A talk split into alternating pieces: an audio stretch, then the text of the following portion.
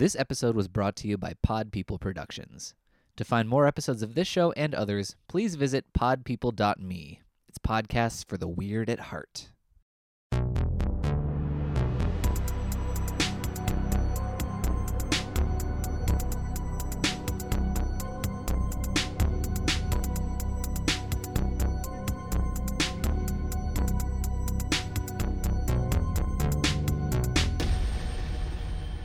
You're listening to Keep Screaming, a horror podcast from two best friends dissecting horror movies one by one. My name is Ryan Larson. And my name is B. Bass. Every two weeks, we will bring you a brand new episode where we dissect a slasher film from top to bottom. We will look at the movie as a whole, going over the story, the casting, music choices, go kill by kill, and then rank it on how it succeeds as a slasher film. You can find us on Instagram, Twitter, and Facebook at Screaming Cast, or by searching Keep Screaming.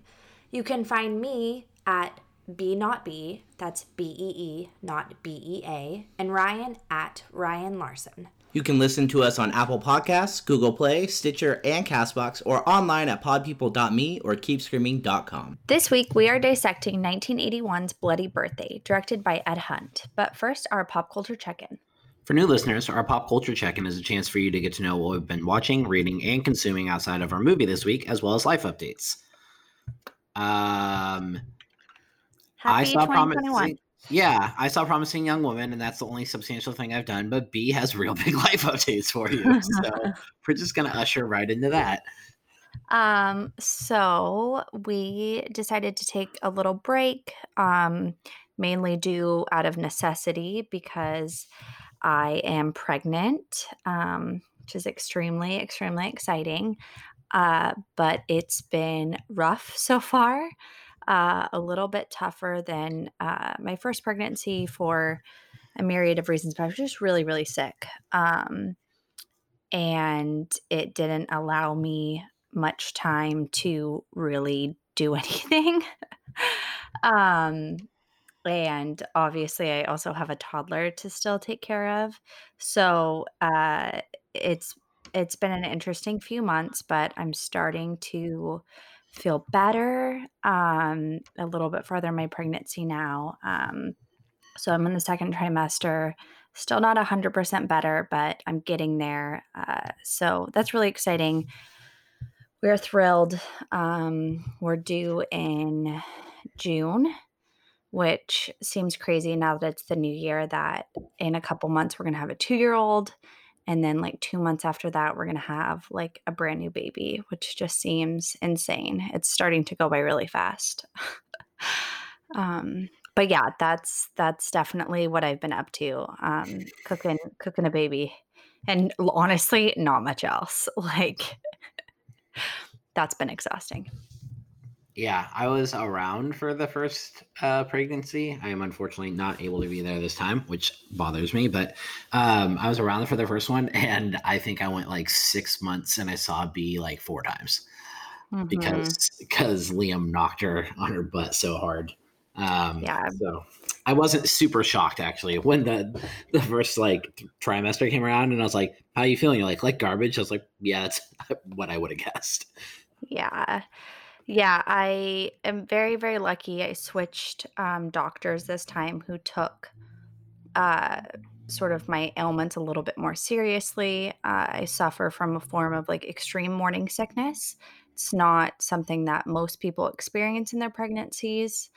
And um, luckily I had a doctor who listened to me when I told her that this wasn't normal and that I was sicker than I think I should have been. Uh, so she was able to get me on some medication that really helped, uh, and enabled me to get out of bed. Um, I was basically at that point where I wasn't even able to get out of bed. I wasn't able to go to work. Um, and that made it manageable. And now I'm getting to the point where I don't have to take it every day. Um, only days where I can't stop throwing up. And so I have to take it so I can keep food down naturally. Um, cause eating and staying hydrated super is super important. Um, and yeah, I'm just incredibly thankful for a good doctor this time around. And like, I mean, I'd be nowhere without my extremely, extremely supportive and rock star husband who for since October has been taking care of me, our house, our farm of animals, and our toddler solo, essentially. Um, let's just say he's really happy that I'm feeling better. uh, we yeah, you guys keep adding animals. I know. We're nuts. We're people just like, absolutely crazy people. She texted me a picture of Liam holding a cat. I'm like, whose cat is that? And she's like, ours. I was like, what? like, yeah, we got oh a cat. God. Like, I've, I haven't had a cat since I was a kid, like a little, little kid. So that's really exciting. Super cool cat. It's a kitten, actually, which is even crazier. Um, his name is Sully from Monsters, Incorporated, um, which is one of Liam's favorite movies. Uh, yeah, I didn't think I'd like be chill with a cat, but I'm I'm into it. I definitely they're so much easier than dogs, man. Yeah, I mean they are easier. I'll give. They're so I'll much easier. That. Is it like Liam's cat? Does he know it's his? Oh, good Lord, yeah. So we got him from a friend who was fostering him and his entire litter, and so she let us. Um, after he was old enough, she's like a lot of the neutering and vaccination type stuff has been slow with kittens because of COVID. And so even though he was technically ready to be in a home and old enough, he still wasn't fixed yet. So she's like, if you guys want to just see how it goes and do like a trial run, you take him home for a week. We were a little bit nervous. We have two dogs, two bigger dogs, um, and a toddler. And we weren't quite sure like if that was going to be a good fit. I've never had a cat um, as an adult. Uh And so I was like, I don't know anything about cats. Like, I don't know how to do this. Uh, and it went amazing. We kind of fell in love with him. Liam really fell in love. And when her friend came back to pick him up to get neutered and like go get fixed, and he was going to be gone for a couple weeks, I mean, Liam sobbed, just absolutely broke down for like a good five minutes. And it's... It's a weird thing for him because he's not at like the developmental stage uh, where he can communicate with us or that there's usually understandings. Everything's like end of the world to him. Like when I go to work, he just thinks I'm never coming back. That's what he thought. He just thought this woman was coming to steal his cat and never bring it back. To his surprise, the cat came back. um, but yeah, they play fetch and uh, the cat definitely... It thinks it's he's a dog um, because of what he's around all the time. Mm. So they play fetch, and yeah, it's great. Liam carries around him around like under his arm, and he like tolerates it. Uh, feel pretty lucky. So he's got he's got his pet, uh, which is what we wanted. That was uh, we got a cat for a number of reasons, but the big reason was is we wanted Liam to have his own pet, and good Lord, we did not want another dog. Yeah, you guys tried the three dog experiment. Mm-mm. Yeah, it's uh, it's no good. Three dogs is too many dogs. I, yeah, no, it seems like too much. I agree. Mm-hmm. Two is the perfect number. They keep each other company, and it's not too much to handle. Anything more than that's just pure insanity. Yeah, I don't care who you are. Plus, two babies soon. Yeah, so you know, just just growing a farm over here in my tiny little house. It makes it feel homey. Oh yeah, so homey. We're like, hmm, how how can we fit another crib in here? Who knows? Maybe she'll sleep in the closet. You'll find out. You'll find out. She sleeps in the in the bathtub. You guys take her out yeah. when you have to use the shower. It's getting to that point where like every room is just um, not even multi-purpose. It's like quadruple purposed. But yeah, so I've been doing that uh, because I've been sick. I've just been indulging in some like rewatching and comfort stuff. Um, I picked up True Blood. Uh, I was in like a vampire mood. I also like it got winter, so I watched the Twilight movies and got me like kind of nostalgic for high school. Uh, those movies came out like the tail end of my high school years. I think I was like a senior when the movie came out. The books were out when I was in high school. So I kind of got like a nostalgic for kind of some high school vibes and like some vampire stuff. So I'm like, oh, I'll do True Blood. Like I watched that when it aired, and I watched it up to season four.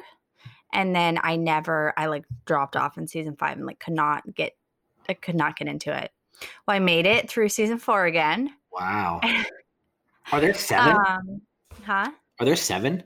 There's seven. Yeah. And I couldn't, I couldn't do it. I got enough of my taste that I felt satisfied.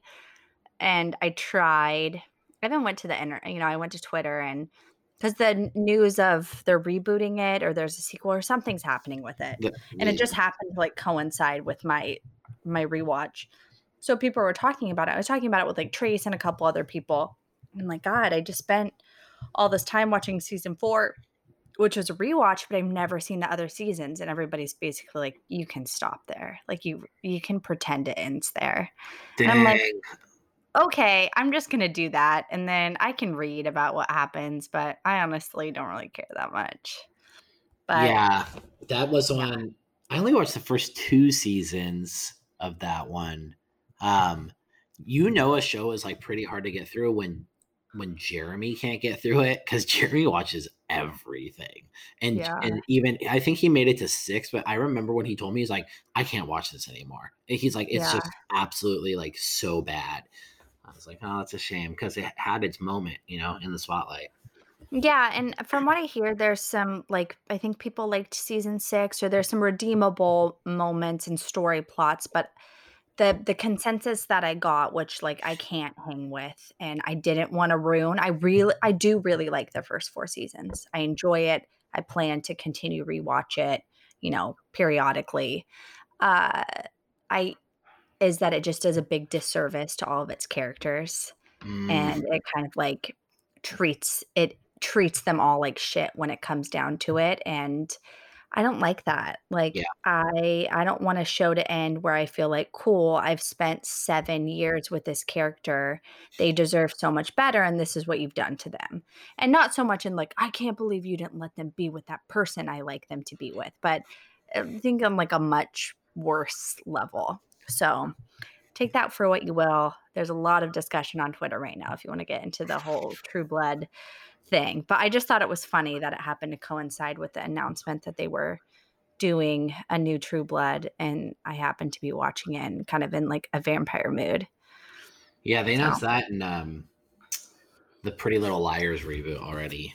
And I was like, okay. Yeah, I'm not really sure how that's even possible. I mean, Pretty Little Liars just went off the air like three, four years ago. And it just had a like sequel to the show canceled like maybe two years ago. Oh, yeah. So I forgot it, they did that. They did a sequel. It did not. I did never ended up getting around to it. And then I saw it got canceled. I'm like, well, maybe I won't invest the time into that. Uh, and so I don't know. It's funny. I mean, cool. I just don't think it's old enough that it necessarily warrants a reboot, because I feel like even a teenager right now could go back and watch it and not feel like it's super outdated or unwatchable or unrelatable. Right. Yeah. I wonder but, like what they plan to bring to it. I like, it's like how I, even when they announced the Gossip Girl reboot, I was like, why are you rebooting Gossip Girl? But when they like, I can understand it. Like they want to appeal to that, like euphoria. It's been off the air for ten years. Mm-hmm.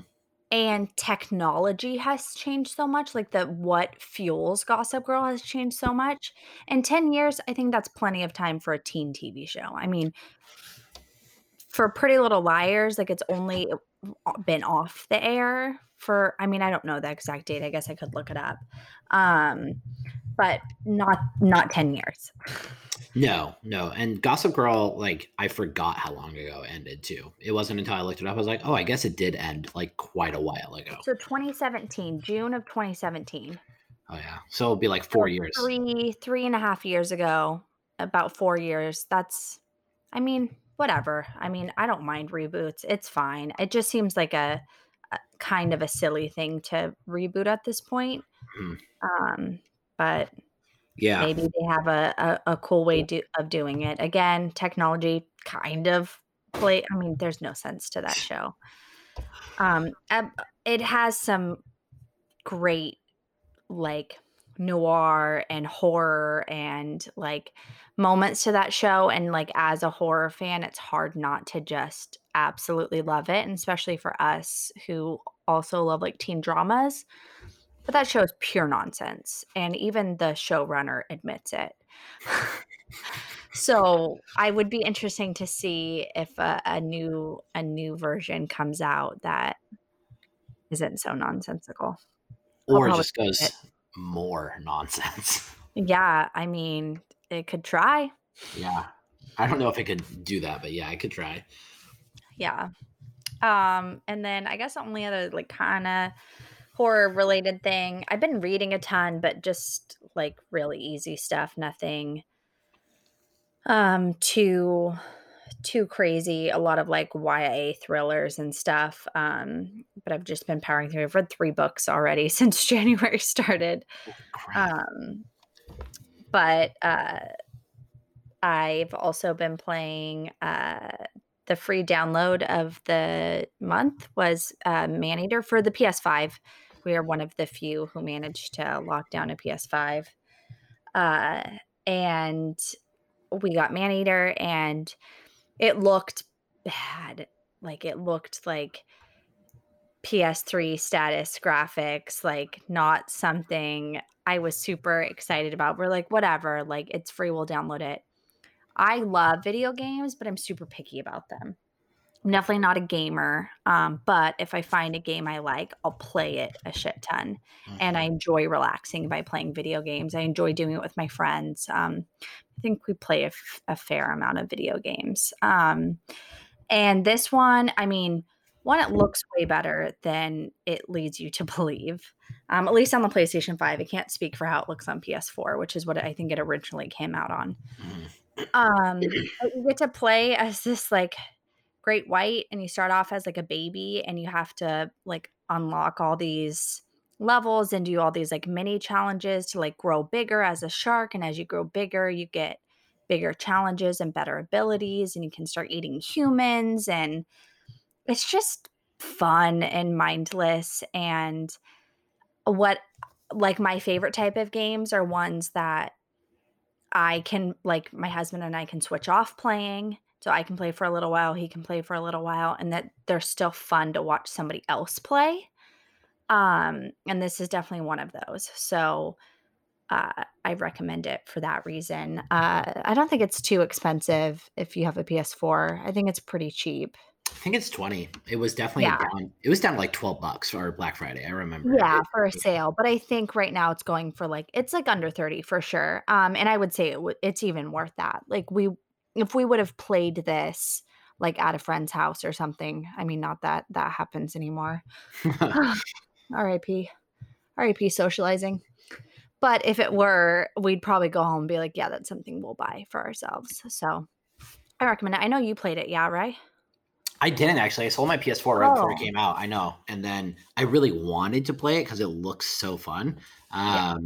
And there was an old Jaws um, game on the P S two that had like a similar premise, and I actually had a lot of fun with that game. Mm-hmm. I downloaded it because I still have my Sony account, so it's downloaded. Right. So when I get a P S five, I can upload it onto it, but I haven't played yeah. it.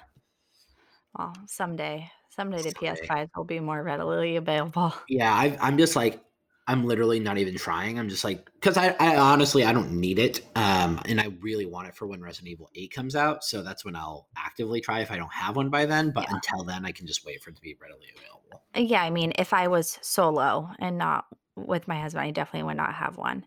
But it Ben's birthday is like right next to Black Friday, and then obviously right by Christmas. So it ended up being one of those things where he fought really hard to get it. And then there was a, you know, me and his, uh, family went in to to get it, you know, because that lovely price tag. But it's a it's a pretty impressive system. Like I don't feel bad or any kind of remorse for the money spent on it whatsoever.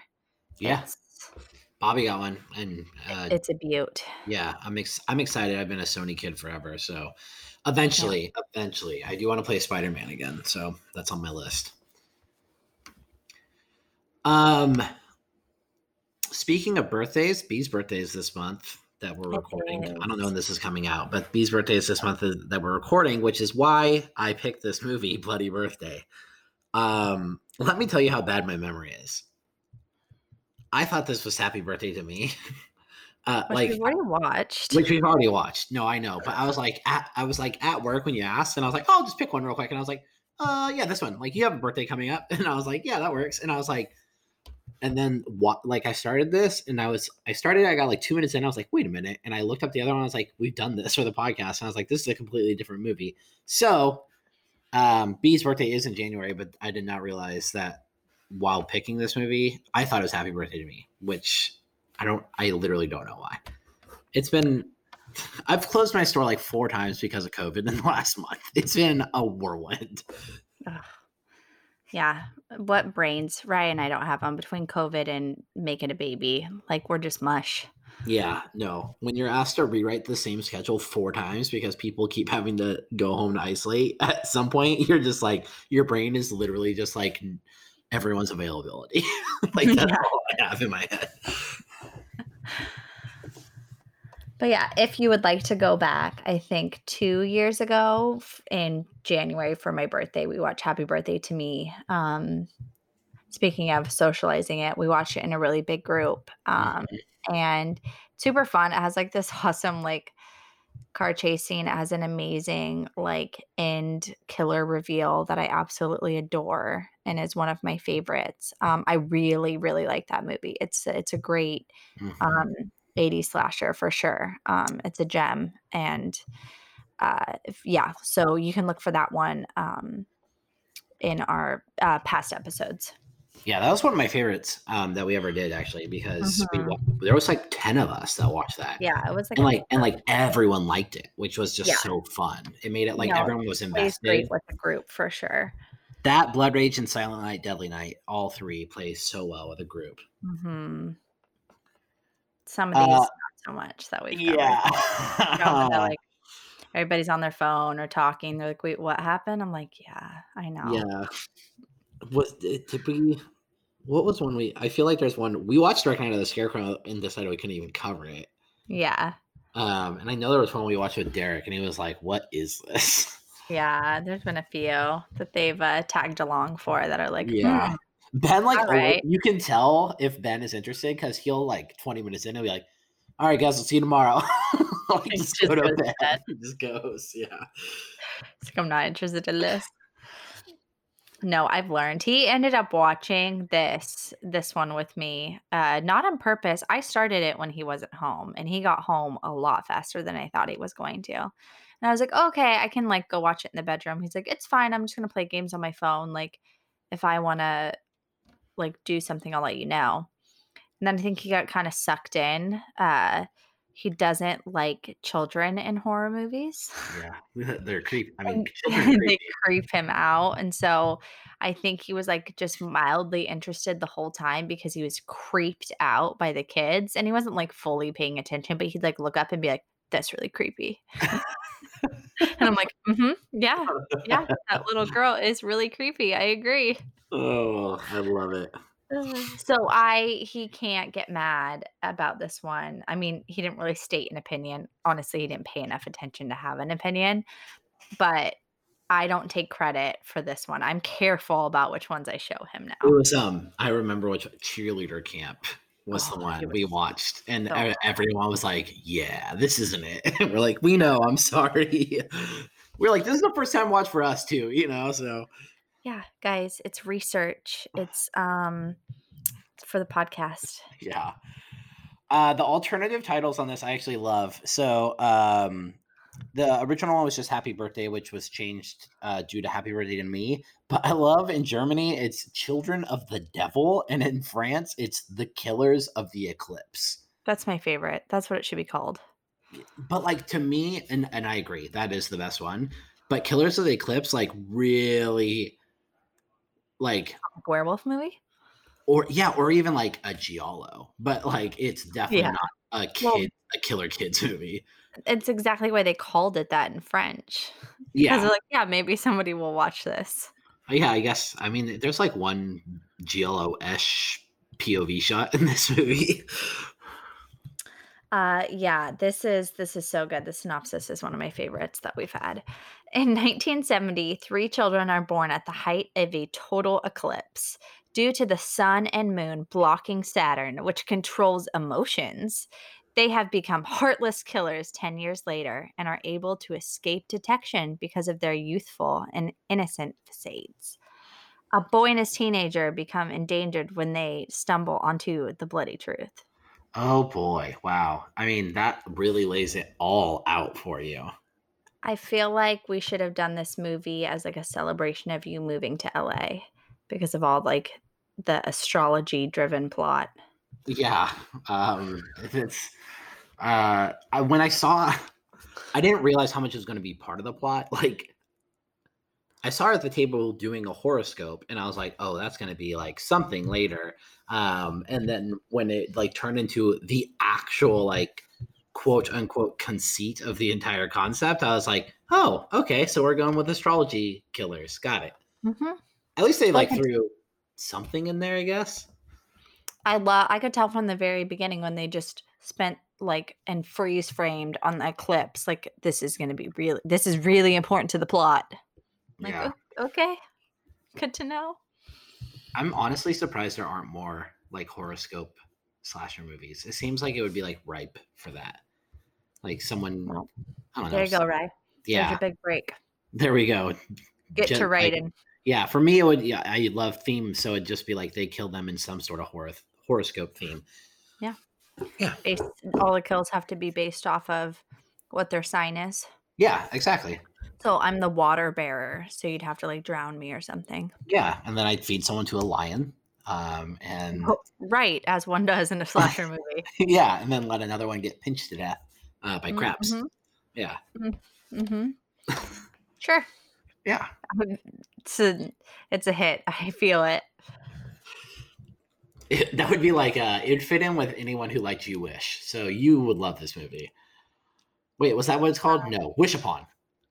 I was no. like, You Wish. Wait, yeah, is it called? Yeah. I don't know. Whatever it's King, called. Right? I did like that movie. I know you like Thank that movie. You. Yeah. Um, this movie was released April twenty-eighth, nineteen eighty-one. So we once again randomly almost stumbled onto an anniversary. We do that a lot. Woohoo! Happy forty years. Yeah, happy forty years to Bloody Birthday. Wow. Also, I'm going to be mean for a second. So when I did this, I was like, oh, so it's thirty years, right? Because I see eighty-one. And I'm like, oh, no, eighty-one. Shit, that means forty. And I was like, eighty? Ryan was born in the eighties. You're going to be forty soon. Okay, eight years soon. Okay. Jeez. I mean, this decade? Oh, why would you say that? That's horrible. Oh, my God. In eight years, Liam's going to be ten years old. Sad. It freaks me out. Uh, I don't like it. I'm the one, I'm excited to be getting older. Uh, yeah, you're not even thirty yet, so... That's right. I'm not even turning thirty. That's right. I was literally thinking about that today because your birthday's coming up. I was like, is this finally thirty? I was like, fuck, she has another year until she even turns thirty. That's so whack. Yeah, I know. I feel like my twenties have lasted like two decades. I, easily. I told you. That's why I stay friends with Jeremy. Every I year my twenties is like two years. um. Okay. Bloody Birthday was given a belated limited release theatrically in the United States by Rearguard Productions in nineteen eighty-one. It was later released on V H S by Prism Entertainment in nineteen eighty-six, Star Maker in nineteen ninety, and then Arrow also did a Blu-ray release in twenty eighteen.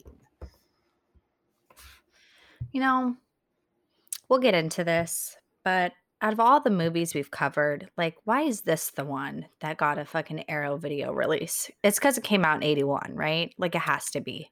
It's because it's really hard to find. Uh, so until Arrow did the re-release, it was like never, it was very, very like limitedly seen. Um, like even on Shudder's descriptor, it says that it was just like one of those titles that was like almost never seen until Arrow did the Blu-ray re- re-release. All right, fine. I'll accept that. Yeah. So I know I always wonder that too. I'm like, how does Arrow pick? And sometimes I got to wonder if it's money, right? Because I'm sure s- certain things are just like way cheaper to mm-hmm. acquire acquire the rights to. Yeah. Um, but sometimes I, sometimes Arrow and Scream like trick me because I see the case. I'm like, this looks great. And then I'm like, I watch the movie and I'm like, oh, okay. Mm-hmm. Now I own a thirty dollars Blu-ray of this film that I don't actually want to ever watch again. Yeah, I'm real happy I've never bought Girls Night Out. Never will. That poor movie. We need to watch something worse than that so we can stop dogging on it and consequent like consequently because of it, Brennan. Yeah, I know. He's always like, I'm sorry, I'm sorry. We're like, it's really, it really is okay. I could not tell you a thing about that movie besides like the guy in the bear suit I remember for some reason. So it's fine. It has a hundred per well, ninety-nine percent escaped my brain. Yeah, no, same here. I'm not mad just, about that. Mm-mm. I haven't made space for it, so. No. Uh, this is so uh, hard to find info on. Nothing on a budget, nothing on a box office. Um, I did a fair amount of digging um, when it wasn't on IMDb or Wikipedia. Couldn't find anything. The only thing I could I got a gist from a bio on the director is that this was made in Canada. Um, if that does surprise you, it shouldn't. um, and it was made on the cheap because he is no, he, he like got big for making sort of cult fringe, like sci-fi films. Like his first film was like a soft core sci-fi movie um, that he only made for like fifty thousand dollars. Um, and so uh, I would assume that this is in the vein. His biggest project was Starship Invasions, which cost one million dollars to make. Um, so I would say like low, low budget. So that that's your insights to just sort of the other projects this uh, director worked on. And box office, like we saw, it was uh, got a limited release theatrically. So what it was, not much. Right. Um, yeah, and there's not a lot said about it. Um, couldn't really find very many reviews. Um, AllMovie called it a bloody fun time that's great for all the wrong reasons, um, which is a very generic review. Not really sure what that means. It's it's almost like a it's so bad it's good, right? Like that's almost sure what I take away. Like from it that. Shouldn't be fun. It's fun because of the fact that it's bad, um, right? And then because it's an eighty-one, um, Brennan has covered this in Census Bloodbath, which is his slasher series where he is um, attempting to cover every slasher movie of all time made, um, which we recommend often. Obviously, if you're listening to this, you're a fan of slasher films. Um, So Brennan gave it a four out of ten, saying Bloody Birthday is reasonably diverting but forgettable overall. I'd say that's fair. Yeah, that's fair, Brennan. Very fair. Uh, I will say, though, I love this poster. Yeah, it's a great poster. Um, so our poster, um, we've got a, you know, solid black background. We've got our tagline really big up front, up top. That's the first thing that you read. Uh, not only is it the biggest type on the poster, but it's also reverse type. So it calls the most attention to you because it's one of the brightest things. Um, it says the nightmare begins with the kids next door. That's a great tagline for this movie. Um, super in theme with the movie, um, and kind of instantly gives you an air for what it's going to be about, which they don't hide. This isn't a whodunit. Um, oh, yeah, no. And then we get the actual like subject matter of the poster, which is a sort of sad-looking birthday cake uh, that I think has like some razor blades in it. Mm-hmm. Um, it's got like blood dripping out of it. And then instead of candles, it has fingers uh, with blood dripping down them like it's wax. And the candles are lit and sort of like blown out exposure where the light is. And then all the credits below and Bloody Birthday is written out in an icing-like style. Yeah. It reminds me of a Goosebumps cover. Like, I feel like mm-hmm. that would be like a Goosebumps cover. Yeah, I if love... it was brighter. Mm-hmm. Mm-hmm. For sure. I, I love, you know, I'm just a big fan of the illustrated, and that's of the era anyways. So just like we see a lot of those. Um, yeah. And it's one of those eighties ones too, where I think we see this a lot is the cover's better than the movie. Right. Or like at least you recognize the cover before you recognize the film or the plot or have heard anything about it. But people could probably see this poster and be like, oh yeah, I've seen that before. Yeah. Uh, B mentioned the big head tagline on it, The Nightmare Begins with the Kids Next Door, which is great. And then we get our generic Have a Bloody Good Time, which is awful. Uh, and then we get Mom Won't Like It, But the Kids Will, um, which is... Uh, yeah, okay. It's like your typical like commercial for like, like kids sugary snack, cereal. Right? Yeah. yeah, and like snacks and stuff where it's like... Either or, right? It's like, oh, the kids will love it and mom will because it's got, you know, vitamins in it or whatever it says. And then, you know, the reverse of it where it's this, where it's like, the kids will love it, but mom won't. Womp womp. Mm-hmm. It's like a Nickelodeon tagline. Did when, you see that Nickelodeon uh, N F L thing yesterday? Um, yeah, I saw the highlights. Well, they filmed. Well, the F word dropped on Nickelodeon because they mic'd the they mic'd the field, and one of the guys got called for um, pass interference, and he goes, "What the fuck?" And they picked it up on the mic on Nickelodeon, the first time they ever aired a football game. Oh my god! I know. I was uh, like, oh, of course. Poor guys. I love the idea behind it. I think it's super awesome. I think it's super great way to get kids into football and into sports, um, and a way for like families to like watch a game together and make it more interesting for the kids. Uh, love that. Poor Nickelodeon. Oh yeah. My god, that's hilarious. Like, of course, their first try. Why? In what scenario did they think miking the field? Anybody? No idea.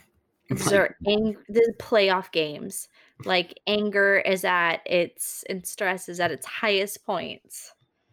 I wouldn't yeah. know because my team didn't dare make it to the playoffs this year. Okay, I'm a Falcons fan. Okay, like I don't even want to hear it.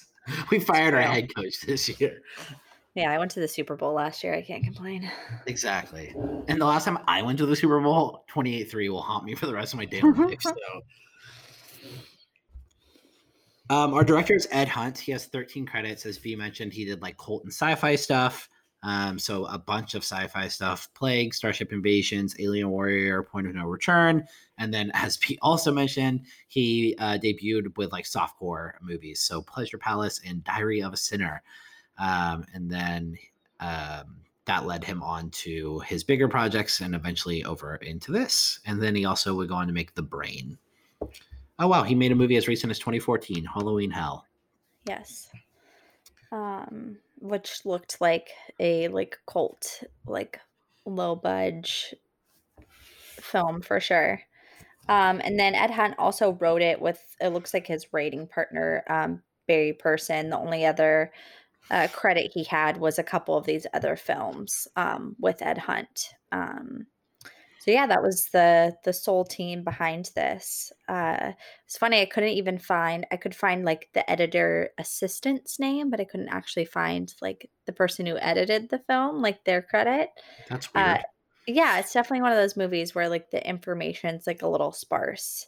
Mm. Um, Arlen Ober uh, did the score, um, and he's gone on to be part of the music department, not necessarily um doing the score to the films, but involved in the um in the music department on films for Child's Play, um House uh one and two, Hospital Massacre, which is going to pop up a few times with this cast, um and Deep Star Six. So um definitely stayed in the industry and in a lot of stuff in the genre for sure. This was an interesting score too, because like um there's a couple parts in the movie where so, like, when the kid gets out of the fridge, when he finally gets out, it's, like, really victorious music. Uh-huh. It's, like, it's like he's yeah. just, like, it's, like, that would normally be the music at the end of a movie when someone escapes, like, a death trap. And that was, like, twenty minutes in. And I was, like, whoa, like, there's, like, this is a big deal that this kid's getting out of his fridge. No, it, yeah. And, like, the very beginning, too, like, when the, the first couple that gets killed, uh, it's, like, the really soft, like, romantic piano music. But I feel like if you go back and look at these early eighties films, even if you look at Friday and you look at that final scene that plays um, after when she's in the boat right mm-hmm. before Jason pops out, it's this really sort of strange, like, da da da, like piano, soft, like oh my God, I can't even think of the genre. Like, there's a name for it. It's, but it's like soft rock and like. It's very like dreamy and ethereal, right? Yeah, like, and feels very T V. And uh, it pops up a lot of these early, I think it was just like a scoring theme. It pops up a lot in these early eighties films where it kind of goes the typical like, oh, this is a romantic moment, even though you're in a horror movie. It's like, oh, we have to have this specific type. Oh, this is a victorious moment. We have to have this very like thematic music to match. So, you know. Right. I feel like it was just a little bit more obvious with the scoring choices to push the feeling you were supposed to have. Yeah. Um, as opposed to a general mood overall, which is. And like you said, um, it does remind me a lot of eighties T V, right? Because the yeah. eighties T V has a lot of those moments of like musical hues, like, you know, this is funny, this is victorious, mm-hmm. this is sad, this is dangerous. Yeah. So I think yeah. it was just a, a the type of strategy and probably what was honestly sought after, sought after and looked for, mm-hmm. um, which just feels foreign to us because especially in horror, that's so very far. Like even in scenes of lightness, we will often, if we have scenes of lightness, it's like a song. Um, mm-hmm. It's actual like music and not necessarily the score. Yeah. You know, we're getting like a fun pop hit or hip hop or something to like lighten the mood. Um, but then all of the moments of score stay strict to like the suspense. Yeah. Sometimes a moment of levity is like no score. It's like, you know, we're mm-hmm. good right now because there's no score. Yeah, because so. you can't hear anything. Nothing's stressing you out in the background. Exactly. Uh, Stephen Posey is our cinematographer. He stayed in the genre quite a bit, actually. Did Friday the thirteenth, The New Beginning, Slumber Party Massacre, uh, worked on the camera department, The Howling, uh, and then he did uh, some work as a director, mostly T V. This cast is freaking huge. Yeah, it is really big. Um, we have three killers in this movie, um, the three... Um, birthday birthday babies. Um, so Elizabeth Hoy as Debbie Brody, um, and she plays young Susan in Hospital Massacre, which we've covered. Um, Andy Freeman as Stephen Sutton, and then Billie Jane as Curtis Taylor, um, who was young Harry in Hospital Massacre. Um, sort of genre-esque, uh, Brett Camber and Cujo, and then has continued, has like a variety of credits, um, and just try and pull the, pull the things that are more related to genre work or giant. None of these people, ex- with the exception of uh, our final boy, has really been anything too big. Um, so our final girl, Joyce Russell, played by Lori Lethin, um, the only other thing she's really known for is Return to Horror High in eighty-seven. She retired from acting in ninety-nine and went to school and became a clinical psychologist, which I think is really interesting. Good for so you, like, Lori Lethin. Yeah, quite the career change. Um, and then um, Timmy Russell, her little brother, um, is played by Casey Martell, and he's Greg in E T. Funny enough, he's Greg in Amityville Horror. And then he plays Eddie Munster in um, uh, Munster's Revenge um, from eighty-one. So he was kind of like the star to go on to do some of these bigger things for sure. I recognized him too. So it yeah. makes, but I couldn't like place it, but it makes sense because I've seen all of those. Yes. So it's like my brain connected mm-hmm. to something. No, as soon as I saw E T, I'm like, uh-huh, yep, that's exactly. He's from E T. Um... Uh, Susan Strasberg plays Miss Viola Davis, which I love that that's her name, the like teacher. Um, Jose Ferrer is Doctor. Melinda Cordell is Missus Brody. Um, and she had like quite a few acting credits.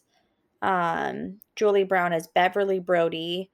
Um, and so that was like our uh, friend and the sister who got peeped on. Mm-hmm. That... Oh, good Lord. Um, so bit like has stayed acting, eighty-five credits. Uh, most notably, which I got excited for, uh, was Miss Stoger, the gym teacher in Clueless. Awesome. Um, which you definitely like would not have, re- I would never have made that connection. And then she's also known as Candy in Earth Girls Are Easy, but she's been in a ton of stuff, a lot, a lot of T V. Wow. Um, So I think that's just funny to like go. She's fully nude in this movie. It's never full frontal, but you do see her booty, see her boobs a ton. And mm-hmm. I just love that she goes from this film to being like really like the main eye candy to just having an awesome career. I love it. Yeah, that's great. And then, yeah, uh, a mass amount of other people, you know, are body fodder, essentially. Joe Penny as Mister Harding, Brett Kramer as Sheriff James Brody, Billie Jean as Curtis Taylor, uh, Ben Marley as Duke Benson, Erica Hope as Annie Smith, Ellen Greer as Madge, Michael Dudikoff as Willard, and Cyril O'Reilly as Paul. So many. So many. Yeah.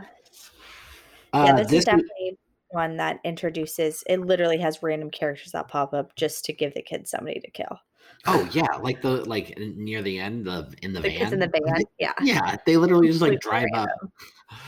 Um, so this movie is what's called a killer kids movie. Uh, it's it is a its own subgenre, and killer kids is kind of more blanket term because just like all horror, like that's the over that's the umbrella, and then it has, you know, pieces under it because you can have different types of killer kid movies. So this is a, you know, falls in like the slasher realm. Um, but some more like famous ones are um, Children Don't Play with Dead Things, Beware Children at Play, the both the, both in the eighties, like this is a popular genre for the eighties. And then perhaps like um, Village of the Damned and then Children of the Corn are like two of the yeah. most famous killer kids movies. But those are both heavily supernatural. Um, mm-hmm. Yeah, um, and these are, uh, you know, the kids are the killers. I have a problem with killer kids movies. I can't take them very seriously unless it's something like Children of the Corn or Village of the Damned, because anytime I see a child, like, menacingly, I'm like, dude, you weigh like forty pounds soaking wet. Well, I mean, that's realistically, and there's quite a few flaws, but the biggest flaw of this movie is that they're not threatening. Like at at every point, they don't have any type of edge over our final girl or the rest of the cast besides being the air of innocence and not being suspected. They have no edge over, I mean, I'm not a like big, strong girl. I'm your average height. I'm like your average size for a woman. I could have easily taken out all three of those kids at once. Mm-hmm. So it's hard to feel like the threat when you're watching it because you're like, oh my God, you could just like slap them and they'd probably pass out, you know? Like literally. Um, yeah. The only time they're threatening is it's the one with the gun, right? Because like, mm-hmm. it doesn't matter who's holding a gun. A gun is going to have more power. Yeah. So, but like other than that, no, the whole movie, I'm just like, just like literally, like you said, just slap them. Just like, yeah. Like she hits that chick, she hits the girl at the end with that lamp. And I was like, she would get knocked out, dude. Mm-hmm. Like that, that lamp hit her straight on, like in the head. That would have knocked her out. Well, and like we have to dispel like like some disbelief, right? We can't like nitpick at this stuff, especially in slashers, and go like, well, that kill's not realistic. But it gets to a point where you go, okay, this is a teenage boy that she, this little girl, because that was her weapon, um, is strangling with a jump rope. Like, there's no way she had the physical strength to do that. He'd be able to easily just pull the rope and pull it down. Mm-hmm. So it's moments like that. So it's one thing to see a character like Michael Myers, who is big and menacing and, as far as we know, especially in the first movie, not supernatural, just a big guy. It's it's easy to sort of dispel, like, well, could he kick somebody's head in on the cement? Probably not, but, you know, we'll we'll say it's believable. It's easy enough to be like, ah, yeah, it's fine. I can believe that. Mm-hmm. This doesn't have that layer. And then, you know, there's killers like Ghostface, which are purposely, all those kills, like, he falls in like all the movies because none of the killers are big and menacing. They're often teenagers, you know? And so, but all of the kills that are executed by Ghostface make that reveal believable. Mm-hmm. Yeah. This I, I lacks would... that element. And, and I can even think back to a lot of the slashers that we've covered. There's been a few where I had problems. Like, famously, Urban Legend is one of the ones that I have problems with, because we get our killer reveal and it's a very small woman, and some of these kills just do not seem realistic. And even when they have the killer dressed up, you look at them and then you look at her and go, that's not her in the costume. Mm-hmm. And so it's hard for you to sort of not find the flaws, because they're they're showing too many.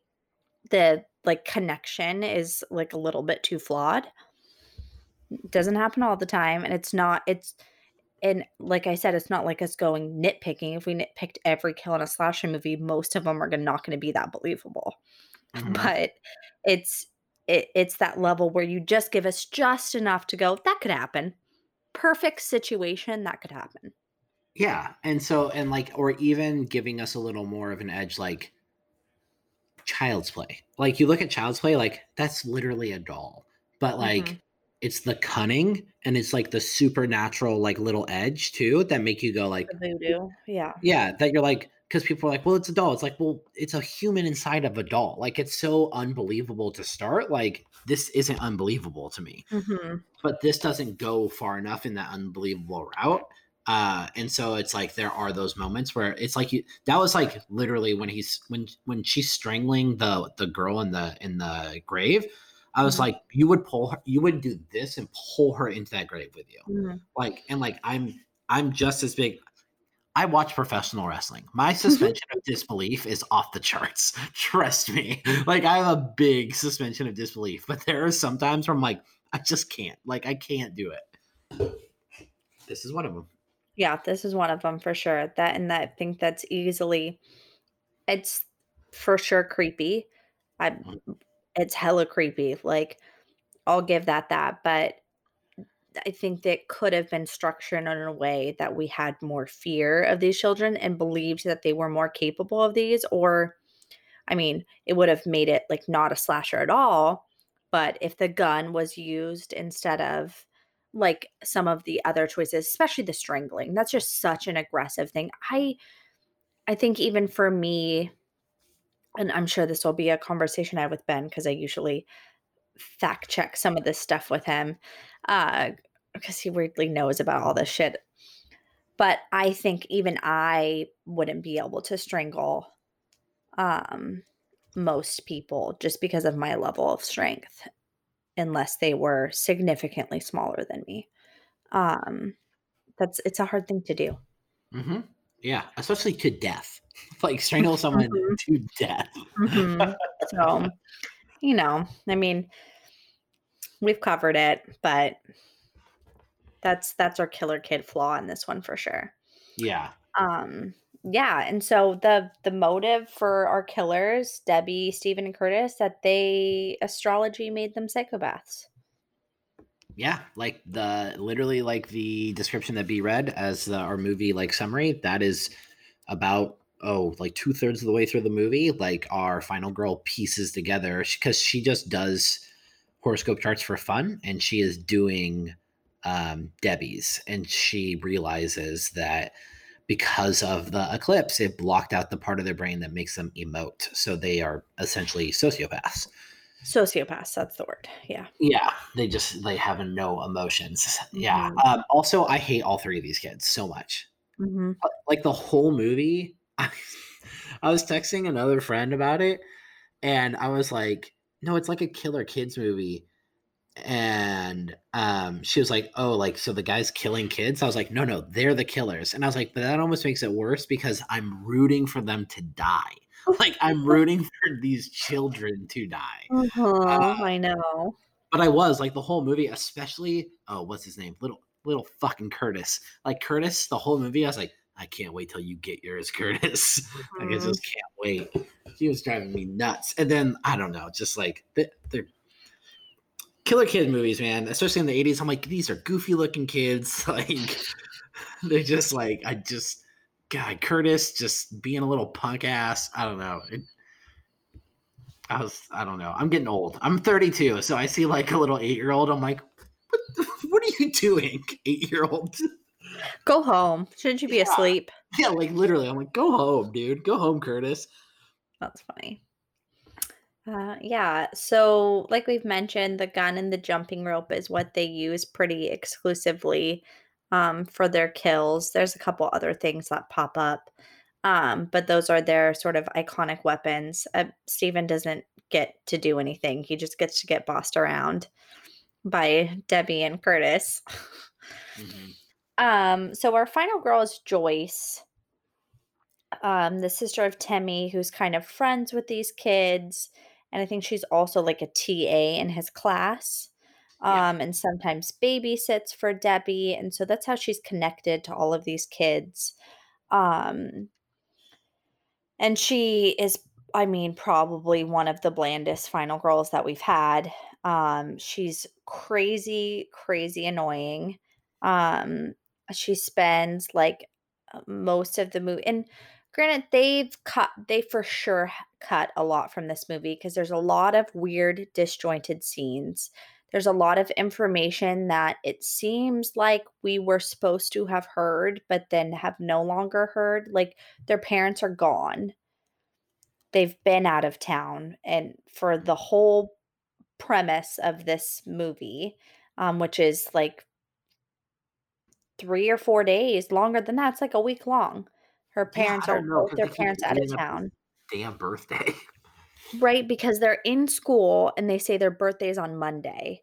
Right. And so we, even if we assume that was Friday, um, the killings had happened starting the night before, then there's multiple days of killing. Then there's the birthday, and then there's m- multiple killings after the birthday party too. So I think it's safe to assume it's like a week long thing. Uh, there's this whole weird scene at the end of the movie where like her boyfriend pops up, but we'd never heard him mentioned before. It's like this oh, random. No, we, we did hear him mention Willard. Uh huh. Remember, because she talks to her dad. She's like, "I'm going to the drive-in," and he's like, "With Willard," and he's like, "No, you're not." She's like, "Why not?" And he's like, "Because I said so." Mm.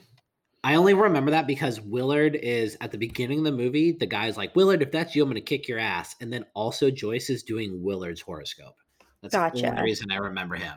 But then, like, I mean, you're right. Like, the kids in the van pop up, and they it feels like we're supposed to know them, like they're friends yeah. of, of our main characters or something, right. or like neighbors or something. Yeah, and, and then the first two characters are friends in our, of our leads too, and they like barely mention them. Mm-hmm. Yeah, it's it's strange. So, I mean, yeah, she's it's it's one of those scenarios where, I mean, she she doesn't just survive. I mean, she is the one who moves the plot forward. She is the one who discovers, like, and is suspicious of the kids, specifically Curtis, and starts to like piece together that, you know, there's something off about them.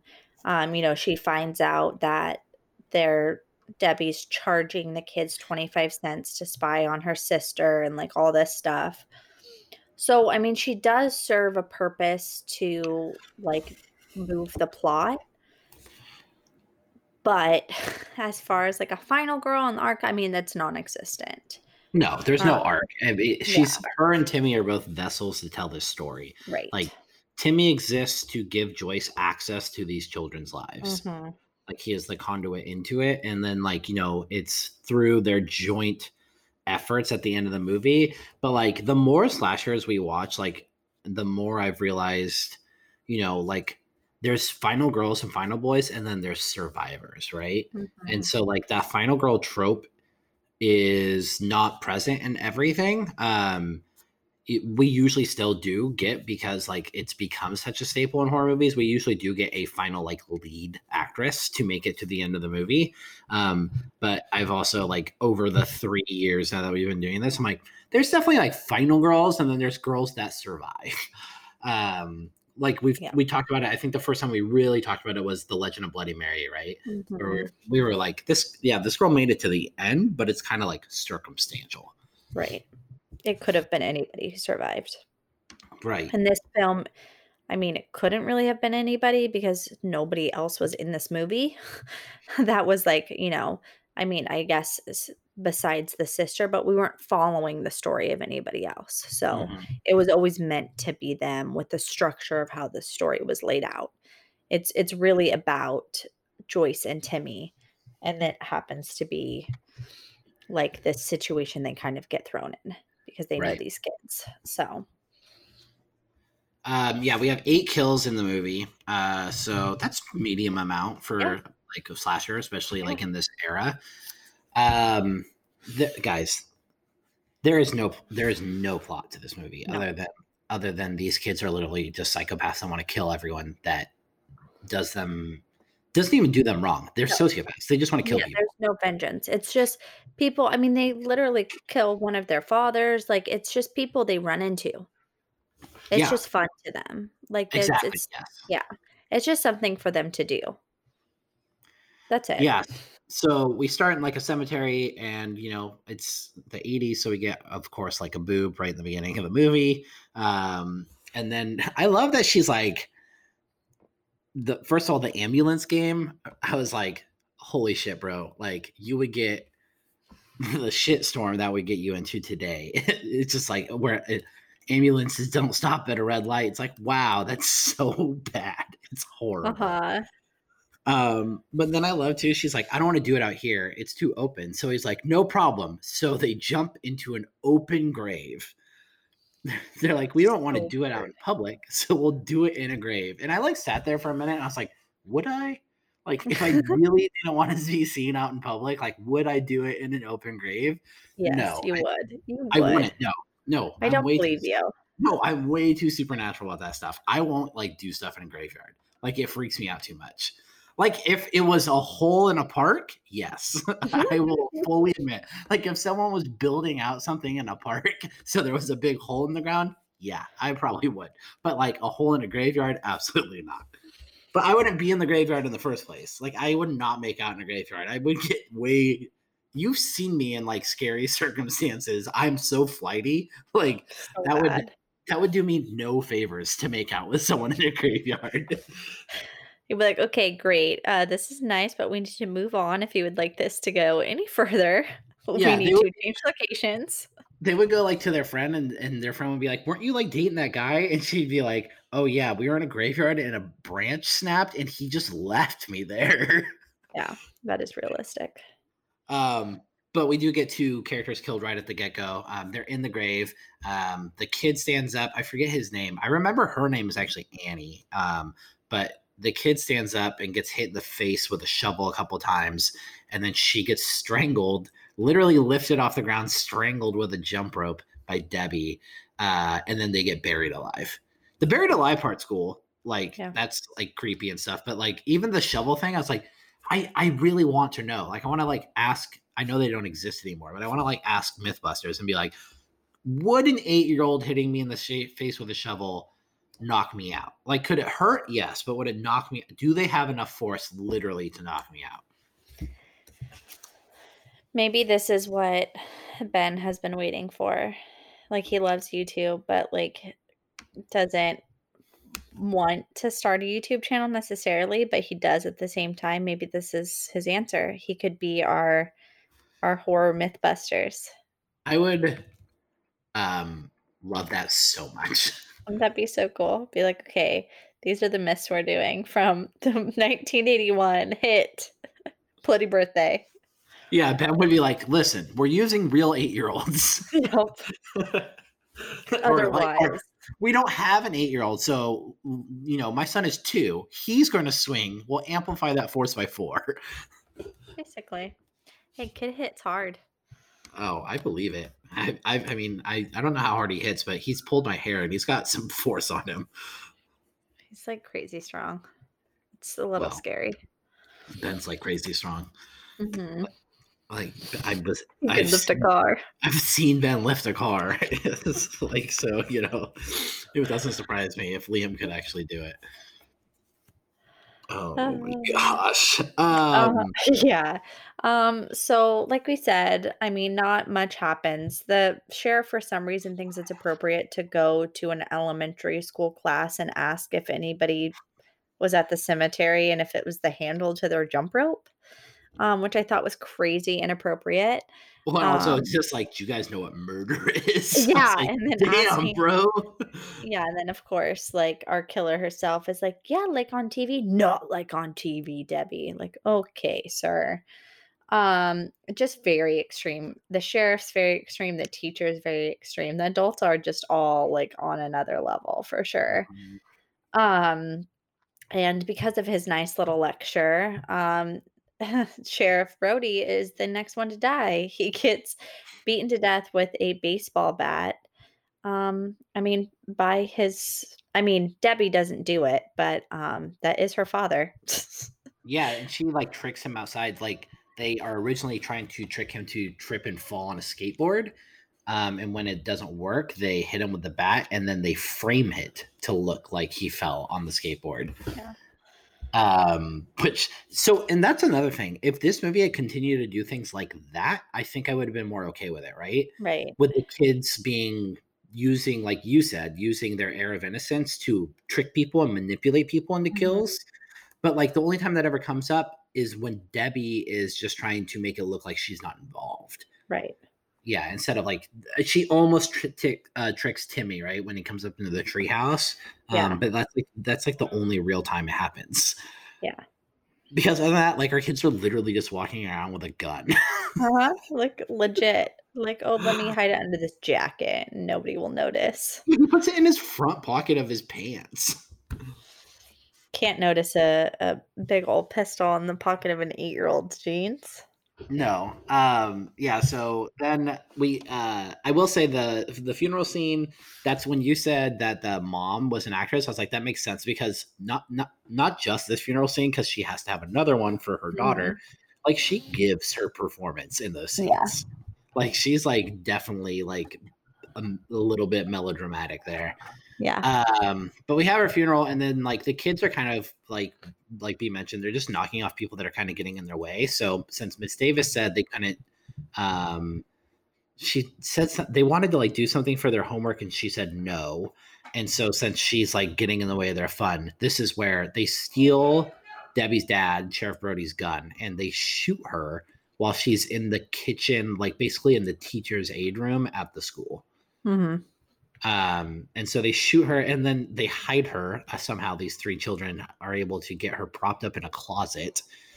Um, and this is when Joyce starts like getting involved because up until this point, like they're messing with Timmy, but Timmy keeps getting out of these situations. Like he's stuck in this refrigerator at the junkyard and he manages to get out of it. Um, and like he, you can tell Timmy's like onto them, but he's, um, he's kind of like a pathological liar, so Joyce doesn't believe him. Um, but then Joyce finds this body, and uh, this is when things like pretty much when she starts to piece things together alongside Timmy because their parents are still out of town.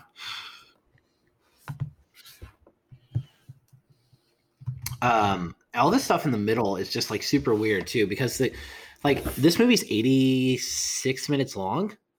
Um, it feels longer. Because the pacing is so weird because like a kill will happen and then it's just like all of this stuff in between before another kill happens. Like there's this whole part where she gets tricked to the junkyard and they're trying to kill her using a car. And there's this like wild junkyard chase scene with these nine-year-olds driving a car in reverse very well. And the kid's wearing a burlap sack via like Jason part two um, over his head. And, and then like that happens. And like the police, like the police drive her home from the funeral. Then that happens. Then the police show up again. And like all the space in the middle is just like, it stretches the movie out so much. Mm-hmm. Like even the scene with the sister dancing, you can tell that's just for the nudity because that scene's mm-hmm. like five minutes long of her just dancing and the kids taking turns peeping on her. Yeah. It's just so, yeah, it's just there to show her body. There's no, there's no service to that scene for us or for the plot of the movie. Just the people, right? Like mm-hmm. it's because she uses yeah, that later, but, but it's like, like an excessive length. Mm-hmm. Yes, absolutely. It's like yeah. exploitative one hundred percent.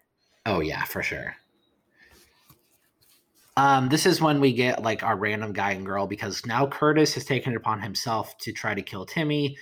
Um, and he keeps trying to sneak in or buy Timmy's house to shoot him. but he keeps getting thwarted, so he just like kind of takes it out on these guys in a van that are about to have sex in the backseat. Um, and he shoots the guy, and then he literally like unloads an entire clip on this chick. Mm-hmm. He unloads that clip like four times in the movie. And like yeah. that kid is, I just, again, once again, I'm like, that kid is shooting that pistol one-handed. Like no recoil, nothing. Just like no problem. Just boom, boom, boom, boom. Seven times in a row. I was like, okay. Yeah. And this is like a gun that's used by a cop, which is usually like the most powerful guns that are more powerful than like a fucking A R fifteen. Like these are strong ass guns that will like send a bullet all the way through you and fucking kill you. Like there's yeah, no fucking way. Through walls. Well, like, yeah, which is realistic for that type of gun. Right. Yeah, absolutely. It is not realistic that, oh, I mean, we've been over it. It's just not. You just have to try and pretend. Yeah. Try. Uh, yeah. So while, like, you know, B even mentioned that, you know, poor old Steven never gets to kill anyone, really. He's just, like, being bossed around. Because mm. while... um While Curtis is trying to kill Timmy and Joyce, um, you know, Debbie is bored pretty much and decides to kill her sister. So she uses that little peephole and realizes that she can shoot her arrows through it. And she shoots her sister through the eye with an arrow. And then um, the kids hide the body outside just and they like just until it's found, because the next scene is literally her funeral. Mm-hmm. What happened to the boyfriend? I don't know. I don't remember. Now I'm like confused because I know it was, was the boyfriend later? Did he leave or something? It had to have been. Because I don't know how she could die and he wouldn't. So he must have left or something. But um, yeah, so then Beverly's dead. And that that's pretty much leads to the climax of our movie. Um, this whole time, Debbie has been be, has been able to trick Joyce and Timmy into thinking that she's like not part of it, and they keep like bullying her into it, and she's just around. So she asks if Joyce can come babysit her because her mom has to check herself into a mental institution after her husband and daughter are both killed. Yeah. Um, which is horrible. And then so they go and they realize that they are trapped in the house because th- Curtis figured out how to rewire her dad's security system to lock all the doors and windows in the house. Um, and then there's this whole like showdown in the house where they manage to, they trap Steven in a, in a trunk um, and they manage to tie up Curtis um, when he runs out of bullets. They, I love when he runs out of bullets and Timmy just beats the shit out of him. Yeah. Uh, like Another like, child. Right. Just shows that, like, literally just shows that another child had enough force to overtake this child.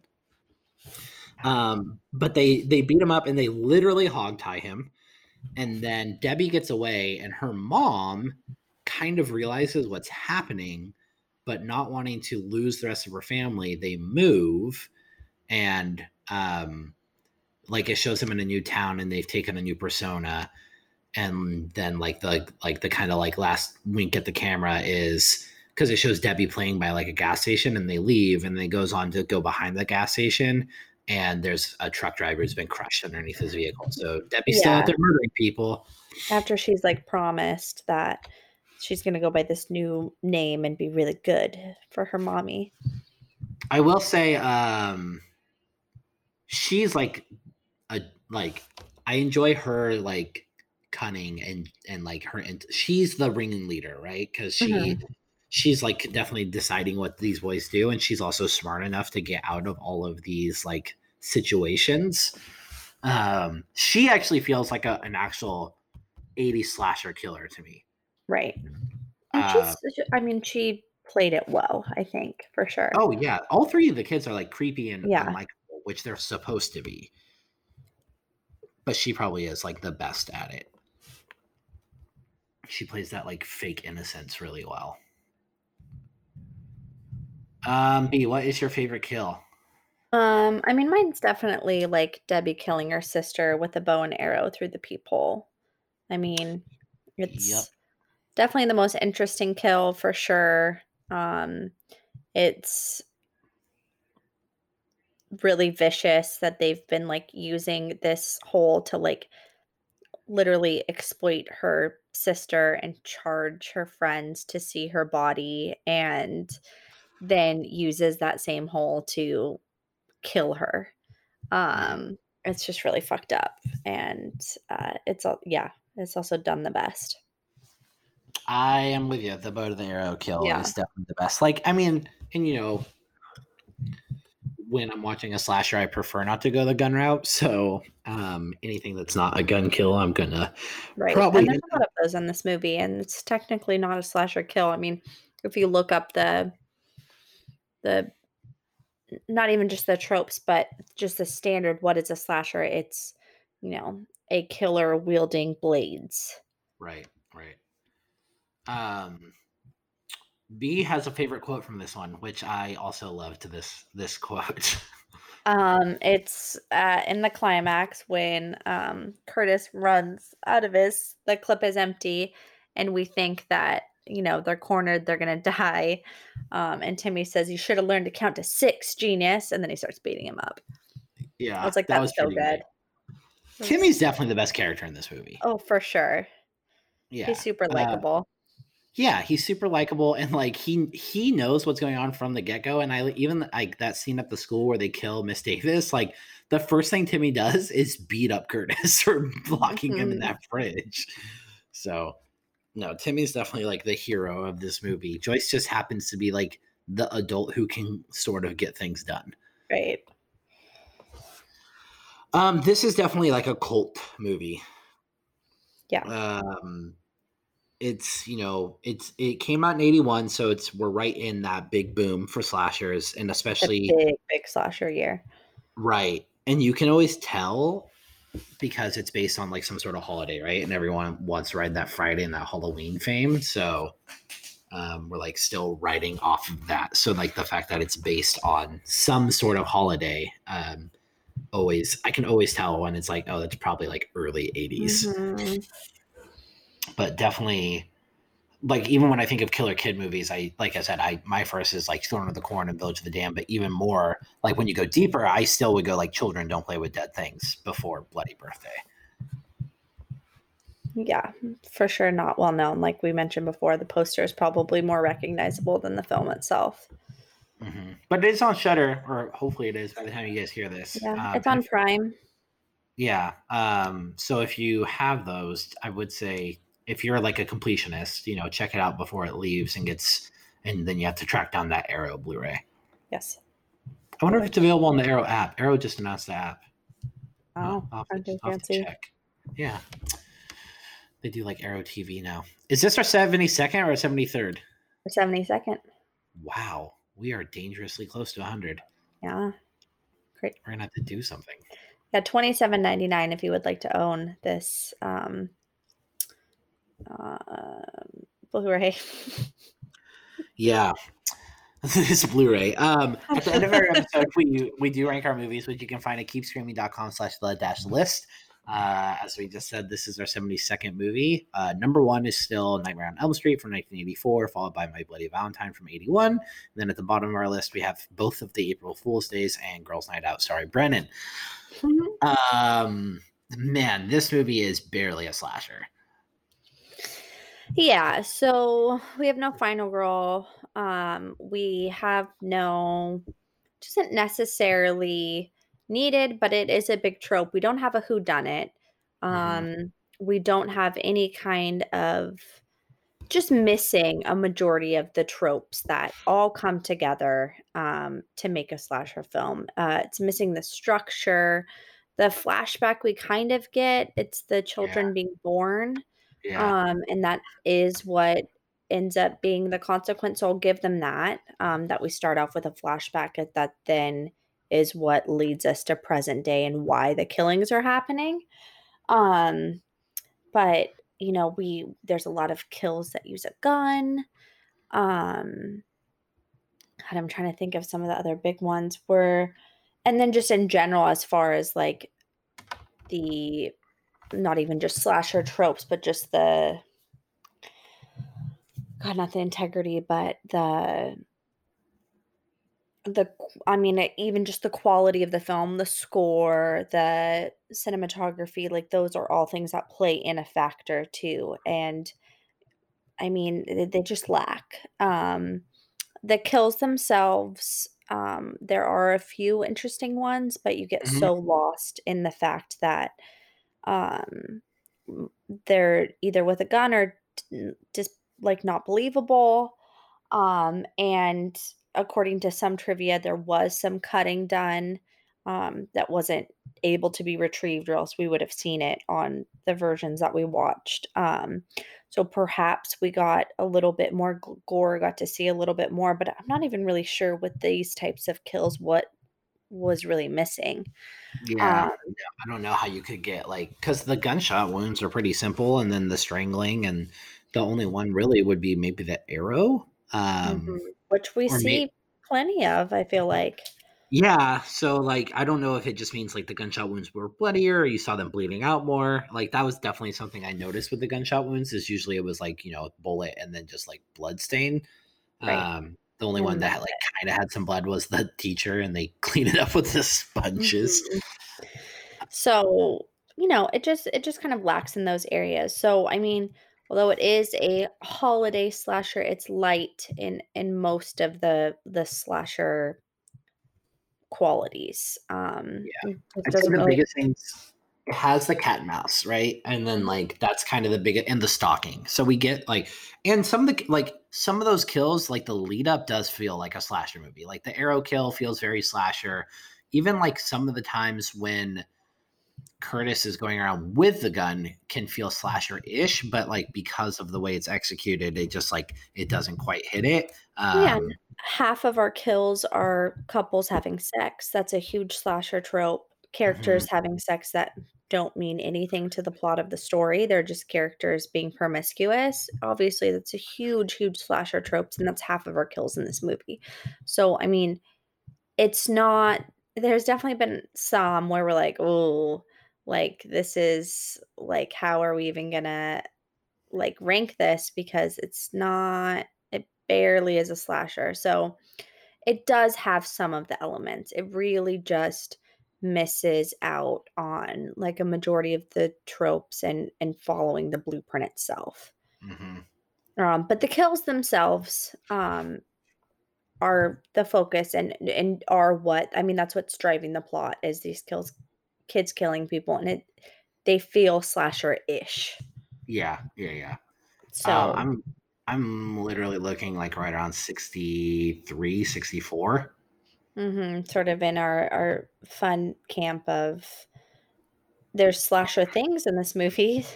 Yeah. Cheerleader camp still like feels like a slasher to me, you know? It like, does. It's just not a very good one. Yeah, but like at least even in that we still get a final girl. We get that razor blade. Um, well, we get the killer who is like the final girl kind of, and then the mm-hmm. final girl is like framed essentially, and then we get you know the razor blade kill, and then like the guts coming out of that one kid. Um, no, Cheerleader Camp. I even Home Sweet Home. I think is more of a slasher than this. Mm-hmm, um, mm-hmm. God, Fatal Games. I forgot about that. We just covered that movie. That's definitely. I, I, I forgot too. I was reading this. I was like, "What's Fatal Games?" Olympic one. Um, so this movie actually feels a lot like Fatal Games, where it's really disjointed. Um, and we've got sort of this cast of characters that are participating in slasher-like things. Um, the funny thing about that movie, though, like I'm trying to remember, is it's still right. We have our masked killer. That's like slowly picking off these people. It's themed kill. Yeah, I mean, that's that has more slasher tropes that fits the mold better. Even that one does. Yeah, I mean, the only like close to a theme kill, right, with this is the jump rope, which, mm-hmm. and then I guess the, I guess kind of the bow and arrow set because that was like a thing. Um, but like really the jump rope is the only one. Yeah, so are you thinking under Fatal Games? Yeah. Because the other ones we're running into are ones that are either play with the genre itself, like Mischief Night, Happy twenty fourteen's Mischief Night, Happy Death Day to You, Cry Wolf, Girls Night Out, April Fool's Day, and April Fool's Day all play with a slasher trope.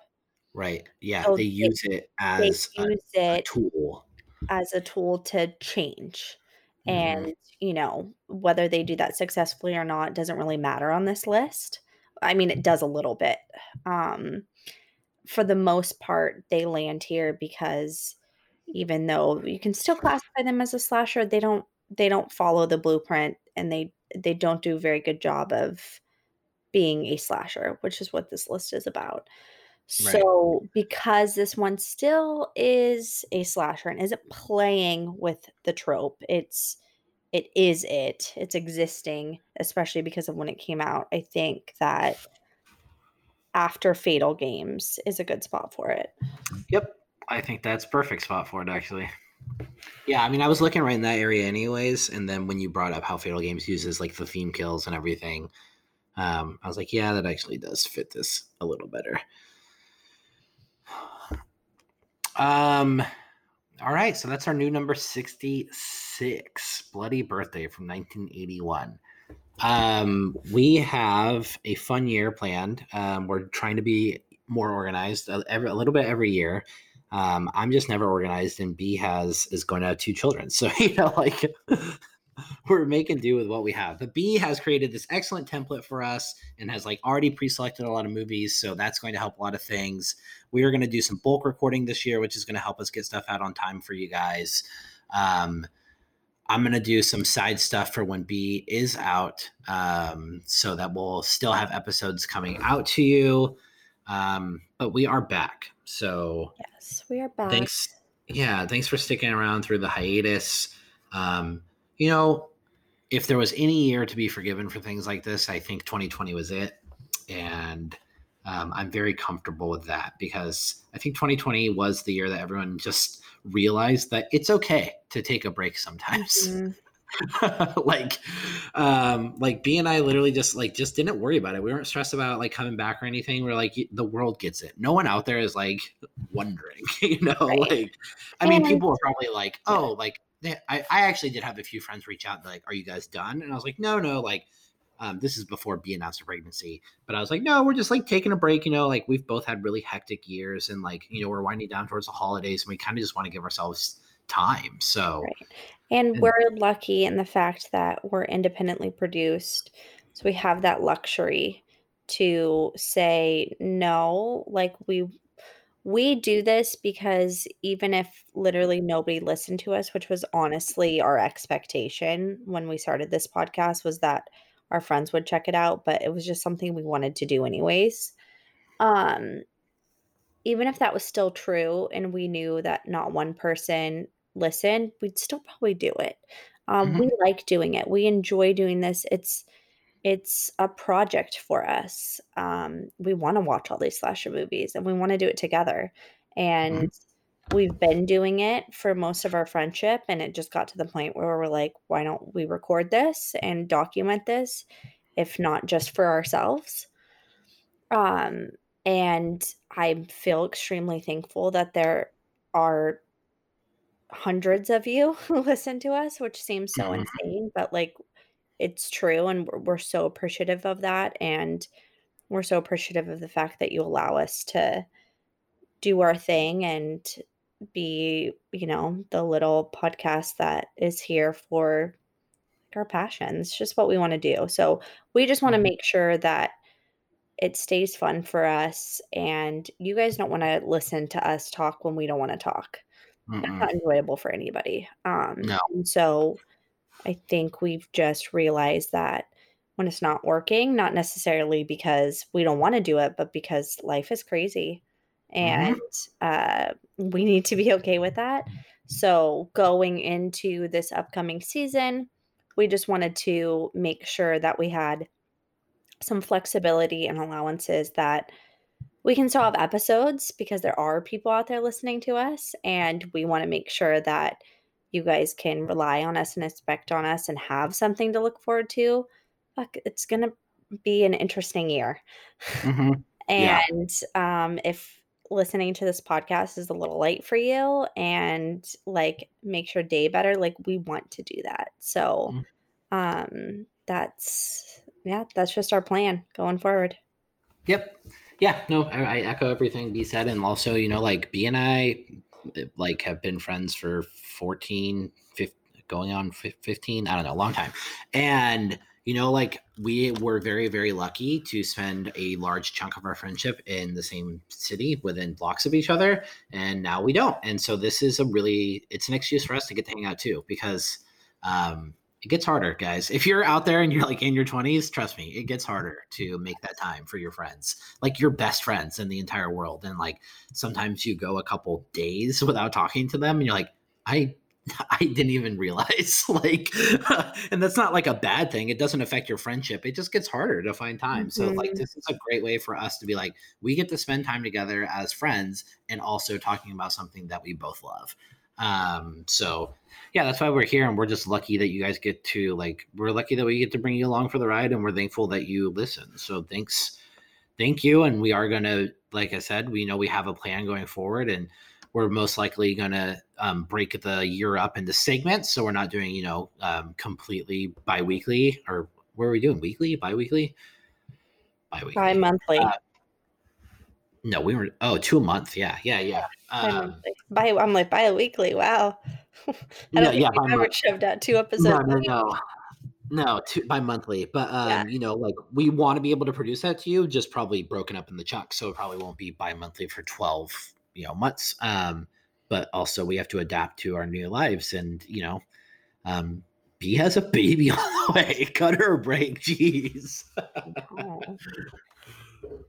um, but yeah, so we don't know what we're picking next. Um, we do have a list that we're picking from. We're probably going to pick a couple, but once we kind of get things rolling, um, we'll start throwing out, um, open suggestions again, because we've pulled a couple from you guys that have been really fun. Mm-hmm. And then we've pulled a couple from you guys that have been really interesting. Um, but we yeah, do enjoy it. Cover them all at some point. Yeah, we do enjoy opening it up like that. So we're glad to be back. We're glad you guys are back, and we're glad that everyone's okay and made it in twenty twenty-one successfully. Um, and until next time, keep screaming. Okay, just kidding. We're back.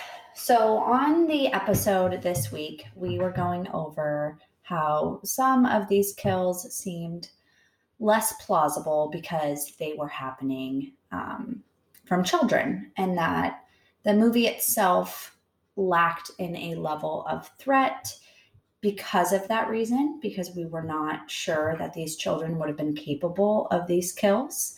Um, and also, you know, you can just like shove a kid and they fall over. Um, and, you know, we talked about a little bit like, oh, I'll have to ask Ben. And I know on the past I've talked about uh, asking my husband about certain kills or like logistics of things, because he's like what we call a jack of all trades. Like he sort of has a wide variety of knowledge about a lot of things, especially when it comes to, I don't know, handy things and mechanical things and all sorts of stuff like that. So I got off the podcast. Uh, I brought up the some of the kills, and we're like, hey, like, what's the plausibility of this? And we went through and watched some of the kills. And I thought that it might be fun just to have Ben on to sort of go over these kills and talk about sort of the plausibility and do a like kill busters. So myth busters for our kills uh, in this movie. Uh, especially for this one, because holy moly, does it seem unrealistic. But I think you'll be surprised what he has to say. So with that said, um, after now three years of the podcast, I've mentioned him ad nauseum, um, but we have Ben McKenzie on. Hi, Ben. Hello. um, so do you just want to kind of introduce yourself and say like why you kind of know a lot about all of this stuff? Yeah, I mean, obviously I'm her husband. My name's Ben. Uh, we grew up in a little country town, so not a lot to do there. Didn't really play a whole lot of video games, mostly just out working on trucks, playing in the mud type stuff. So you just learn a few things growing up that way. And then also YouTube nowadays is a great thing to have because you can learn a lot of things on YouTube. Yeah, we only mention that like every other episode, how much you watch YouTube. Because yeah. I know things from YouTube because of you. Otherwise, my ass would know shit about YouTube. Yeah, I watch a lot of YouTube. Yeah. That's all he does. And then movies I force him to watch, basically. Basically. Um, okay, so uh, we've already gone through the kills in depth on the regular episode, so we're just going to start off, and I'm going to name what the kill is, and then uh, Ben's going to talk about how plausible or not plausible it was from our lovely birthday killers. Um, so we start off with our couple in the cemetery. So we have the cemetery boy who was hit in the face with a shovel. Yeah, um, it shows him hitting in the face with a shovel a few times, or a couple times, I think. Yeah. Um, obviously, that's plausible. You can definitely get very injured by getting hit in the head with a shovel. By a little kid, obviously a lot less likely, but you never know. Yeah, if it's the right angle, the right part of the yeah, head. He had his wheeze that day, whatever you want to do. Yeah. Hey, our son is crazy strong for being a two-year-old. Like, it's scary how strong he is. So I'm starting to believe a little bit more the strength of children. Yes. He's definitely surprised me a few times. Like, how can he lift that? So who knows? Um, this is the one that both Ryan and I were like, there's no way. Uh, so the girl in the cemetery, uh, she is then strangled with a jump rope from our little girl killer. Yeah. Again, obviously getting a rope around your neck is obviously a, definitely a way you can die. But again, it's, does she have the strength to do it? Um, most likely most grown people can pull that rope off them. Right. Problem. Like if she, if the woman getting killed, like noticed a rope, she would probably have enough strength to put her nails underneath that jump rope and pull down. Most likely. Yes. Yeah. Um, I mean, th- she could be confused and dazed and, you know, not thinking correctly and in shock. And, you know, there's definitely obviously a so, lot of scenarios that make it plausible, but, but not likely, not likely. Yeah. I believe it. Uh, so then we have Sheriff Brody, um, killed by his own freaking ch- daughter. Uh, so he's beaten to death with the baseball bat. Yeah. That one is probably one of the more realistic ones out of all of those because he does get hit in the head quite a few times by the baseball bat. Um, and even a kid with a baseball bat, I mean, he could do some severe damage by getting hit that many times. Yeah, for sure. Yeah, that one definitely seemed more. And because all three of them were there, like for the, ta- the attack, it was like a gang up. That one for sure felt like the most like, all right, like I'd be a little worried if three kids came at me with a baseball bat and just yeah. started wailing. I mean, whether you die or not, you definitely have a severe headache the next day yeah. for sure. Um, then we have um, Miss Davis, who Miss Viola Davis, who is shot in the classroom. And obviously, we talked about it. The gun is the scariest thing with the kids because anybody can grab a gun and kill somebody. There's there's no strength behind that. What we did doubt was the fact that this kid can hold it up with one hand and easily shoot it. I'm like, there's no freaking way he wouldn't have severe, uh, what's it called, pushback? It's called recoil. Recoil, yeah. Where, you know, his arm's like flying behind them like. And then there's a weird part in this, which I don't think we talked about, where he's covering it with the jacket. It it leads us to believe he's doing that to muffle it in the room and then also use the jacket afterwards to sort of hide that he's holding the gun. Um, and yes, there's a bullet hole in it and there's in general holes with that whole idea. But let's talk about the gun itself and if putting a jacket over a gun is of any use. Yeah, I mean, obviously this gun gets used a lot in the film. Uh, we can talk about that more realistically probably in the other parts where we're shooting it a lot more. But as far as the jacket goes, um, there's not really any reason to put the jacket over the gun that I can think of anyways, because it definitely wouldn't muffle the sound. Um, the only thing it could potentially do would be hide the fire of the gun if it was a dark room or something mm-hmm. and someone could see it the flash through the window, but that's not the case. Yeah. Because that's obviously been a thing in a lot of horror movies where they put a pillow over mm-hmm. the gun and they shoot it to silence it. And it's been proven over the years that that doesn't silence a gun pretty much totally whatsoever. Busted. Um, so obviously a jacket. Well, because even a silencer, is that what they're called? Right? Silencer, yeah. Um, like muffles the sound, but it's not like it prevents the gun from being heard. It's just less of an explosive sound. Yeah, it's it's just yeah, it it makes the sound go, it, you know, disperses disperses it a different way to where um it's not so of a giant bang initially, um, but it definitely doesn't completely take away from the sound of the gun. Um, so then we go where the gun is used again. So we have our couple having sex in the van, our mysterious couple that we assume we were supposed to know more about, or or maybe not. Maybe they just felt like killing some um, promiscuous teens. Um, so the guy is shot, and then he like empties the rest of the clip into the girl. Yeah. So I think it was like actually three shots. There's one shot in the head for the guy, and then I think it was two shots, I believe, to the girl. No, I think it was. Was it more? I, I don't remember. Yeah. But either way, I, well, it was like a that, that part. I do. Shot.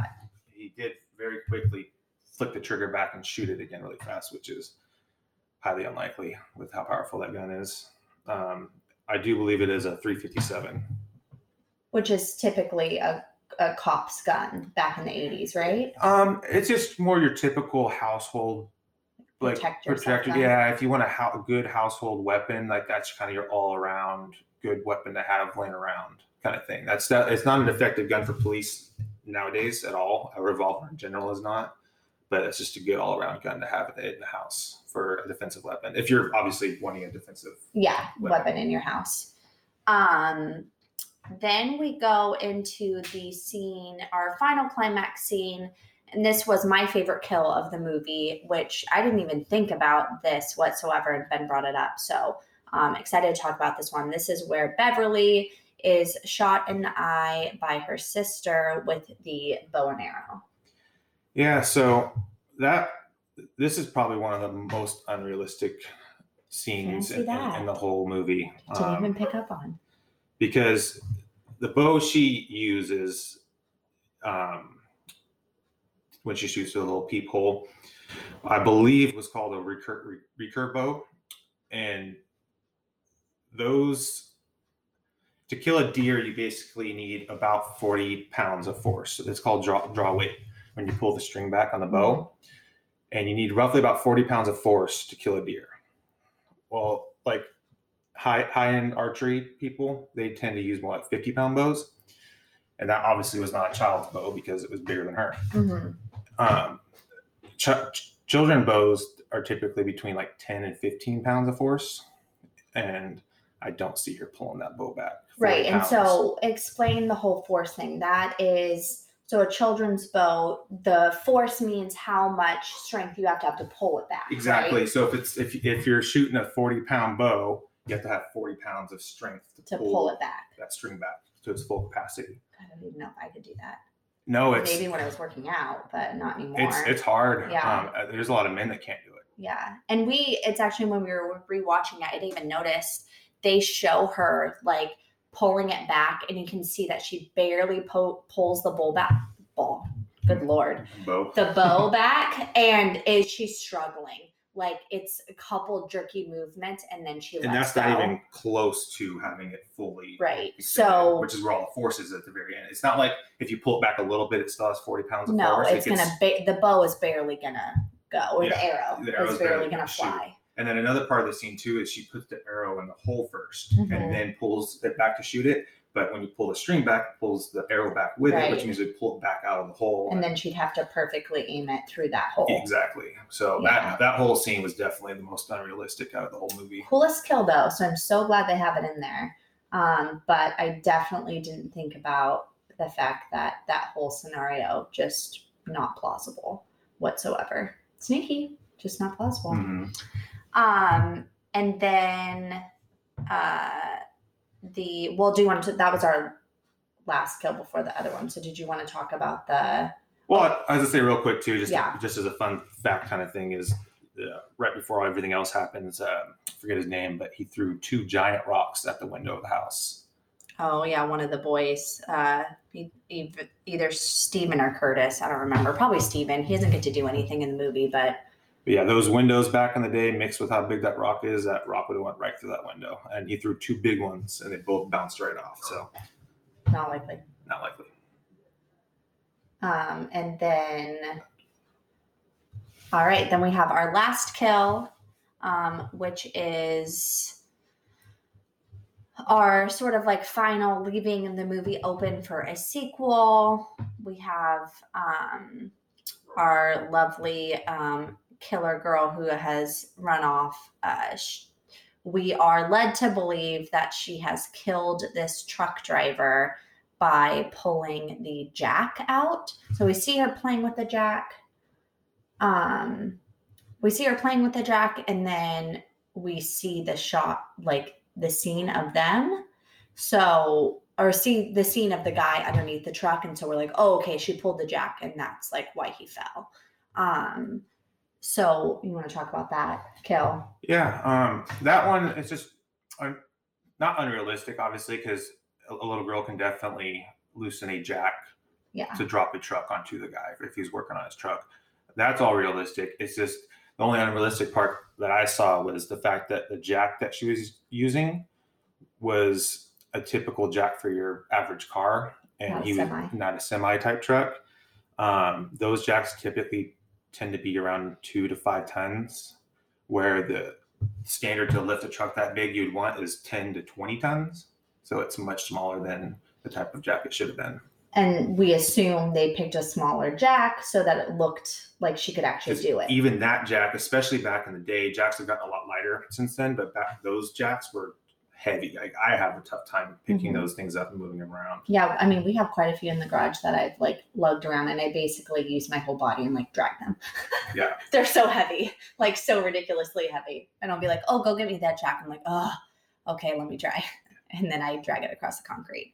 Um, so those are all our kills. Um, we did just want to kind of go over the gun in general, right? You yeah. just had a couple more notes about it. Yeah, we talked about the recoil a little. And- yeah, just at the end there. Um, A lot of people make fun of movies about, you know, firing a weapon a hundred times and not being able to have that many bullets in the gun, which is true a lot of the time. Well, and that had they have my favorite line in this movie where they even mention, and uh, it's Timmy, and he says, "You should have learned to count to six, genius," because he runs out of bullets. I'm like, oh my god, that's so good! I love it so much. Well, it's funny because um, at, at the end end scene when he first pulled the gun on them in the living room.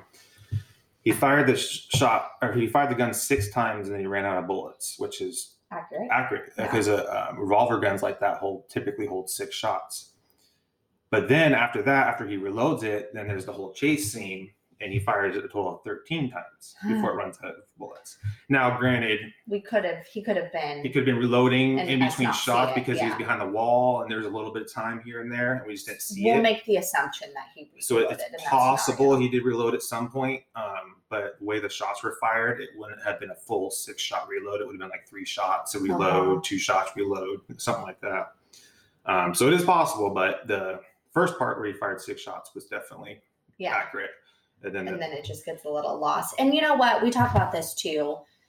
The movie seems pretty cut and seems like it a lot happened on the editing floor. So it is like, we'll give this one the benefit of the doubt that some things might have gotten taken out or scenes moved around. It also felt like some of the scenes, like we were kind of rewatching. Um, so possibly that's why that happened, but I do like that they play with that, especially because they are kids. Well, real quick too, one more thing that I noticed, um, that's a little movie magic type stuff is when he first fired the six shots in the beginning. Um, two of them missed and hit the, the drapes over the window, and there are white drapes. And when he shot, you saw the two bullet holes in them with black around the bullet holes, and that's not realistic because it's just a bullet going through it at that point, and so it would just be a tear in the drapes. It wouldn't be like a big black, like because that's from that the black comes from the chamber of the gun and all smoke and powder and everything comes out. So if he would have like had the gun right next to the curtain, probably would have been black. Yeah, so like the part where he puts his gun or his uh, jacket over the gun, his jacket would probably look like that or similar to that. But the fact that he was so far away, it was just a bullet going through to that point. It would just be a hole in the curtain. It wouldn't be a big, you know, but then that wouldn't look good on film. Right. So yeah. you know, they wanted to look better, obviously. Yeah. Um, and then I think yeah, big thing I brought up is that that kid would be. Like have a really hard time shooting that powerful of a gun over and over. one hundred percent. Um, three fifty-sevens are very, very powerful guns. Um, they kick back really hard, the recoil on them. Uh, you can go on YouTube, speaking of YouTube, and watch a hundred videos all day long of people shooting them for the first time and coming back and hitting them in the nose and breaking their nose. And it'd be very hard for a kid that size, even knowing how to shoot the gun, yeah. to be able to fire that fast and accurately without having any issues for sure. Yeah. Well, there we go. Um, so yeah, that's sort of like a little um, behind the scenes, bringing Ben's knowledge into these kills and whether they were plausible or not plausible. Um, let us know if you liked this little bonus segment to the episode. Um, we definitely have some movies where the kills are easier to uh, believe or not believe. And it's always fun when we have ones like this, where it's like a variety of kills and knowing if the kills, especially in this case, we mentioned we don't want to nitpick stuff. That's not fun. Obviously, most kills and slashers aren't going to be one hundred percent realistic. You have to have like sort of this air of disbelief, um, or suspend disbelief, whatever the, the phrase is. Totally get that. With this, it's very specific to our fear level and of this movie is whether or not these kills are plausible. So that's kind of why I thought it was important to do this for this episode. Um, I'm sure we will have more, and I would love to have you come and explain it again. Yeah, definitely. Anytime. Um, okay. Uh, so thank you for listening. And until then, keep screaming.